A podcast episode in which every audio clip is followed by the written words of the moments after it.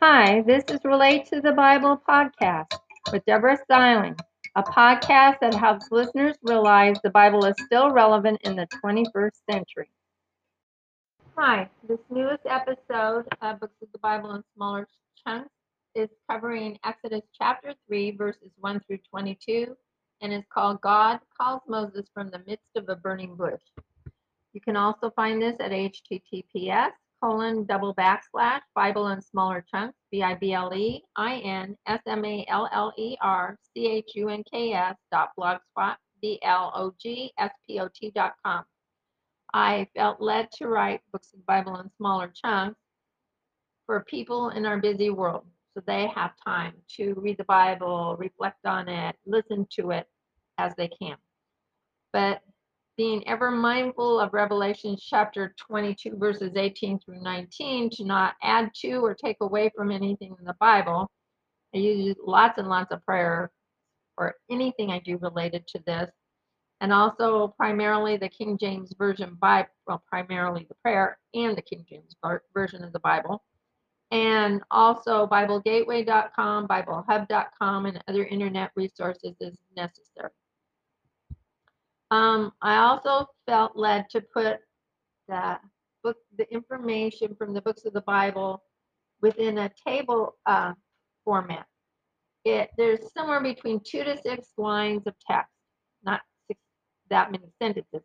Um, usually it's a couple sentences, and it um, and it's usually like somewhere three to four sentence lines of text, but that's the range, two to six in that uh, within each line of the table format. Um, and wondering about this because it was something God had on my heart to do, I come to the conclusion that God always knows the big picture, and this may make it faster for people to read or easier for them to understand what's within the, the lines of the table format. Also, in not putting repetitive text unless it alters the meaning. If it alters the meaning, if it's repetitive, it'll, you know, the meaning within the chapter.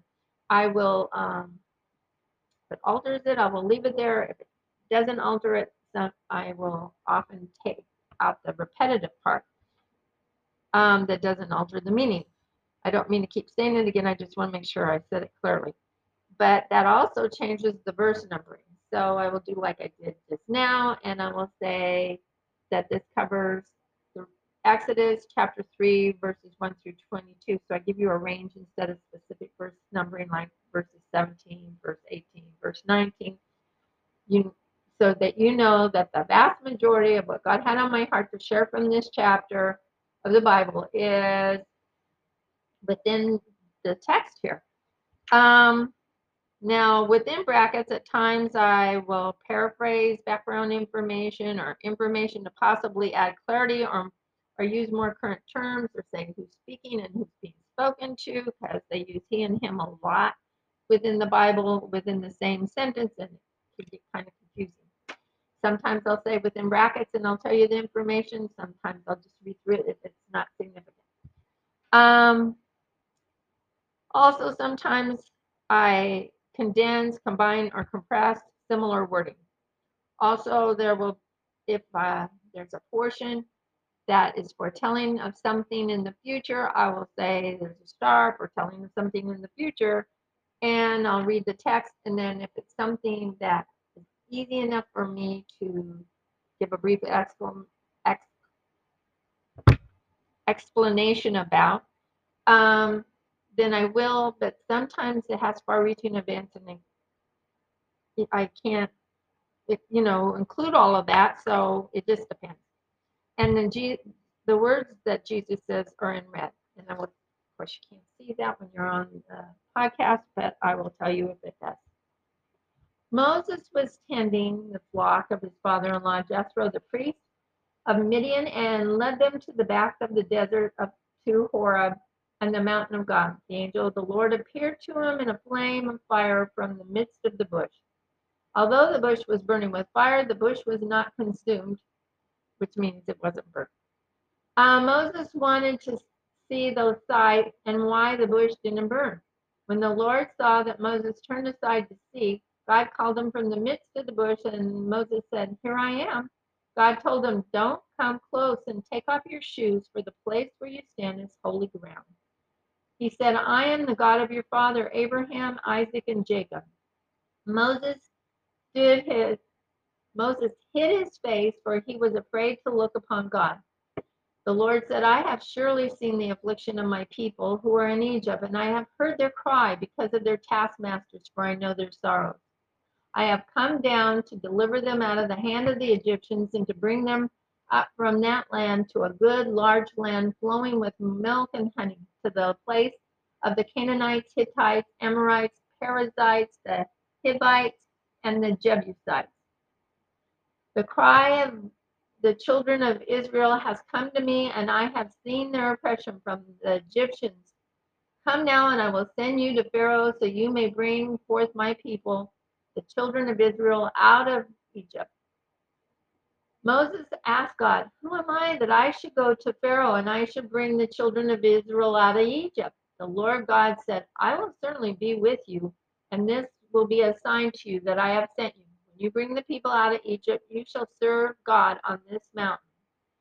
God said to, I said it wrong.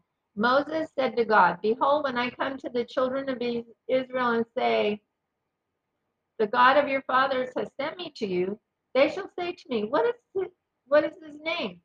What shall I say to them? God said to Moses, I am that I am. And he said, Thus you shall say to the children of Israel, I am, have sent me to you. Moreover, God said to Moses, Thus you shall say to the children of Israel, The Lord God of your fathers, the God of Abraham, Isaac, and Jacob, has sent me to you. This is my name forever, and this is my memorial to all generations. Go and gather the elders of Israel together and say, The Lord God of your fathers, the God of Abraham, Isaac, and Jacob, appeared to me, saying, I have surely visited you and have seen what is done to you in Egypt.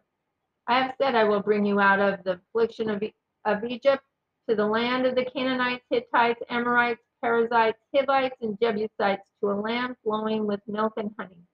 They will listen. They will listen to your voice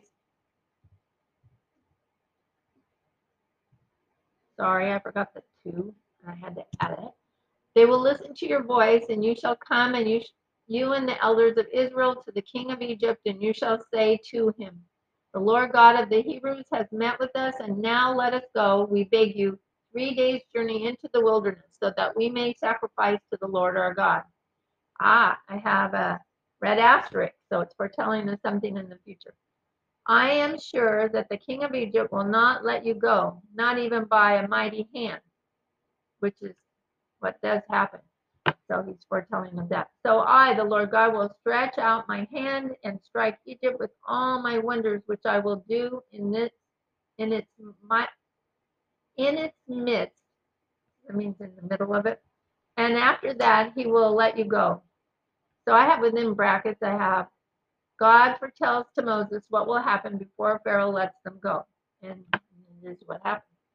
Chaos, I have another red star. It says, I will give the Israelites favor in the sight of the Egyptians, and it shall come to pass when you leave, you shall not go away empty handed. And then I have within brackets, God foretells ahead exactly what happens when the Israelite women borrow items from the Egyptians. But every woman shall borrow from their, her neighbor and those who reside in her house for articles of jewelry, silver, gold, clothing, and clothing, and you shall put them on your sons and daughters, so you shall plunder the Egyptians. So the next time I read will be over Exodus chapter 4, verses 1 through 31. Please share this with those who might be interested. Thank you. Thank you for joining us at Relate to the Bible. I look forward to you joining us next time, where you will hear more examples of how you can relate the Bible in ways that are especially meaningful to you.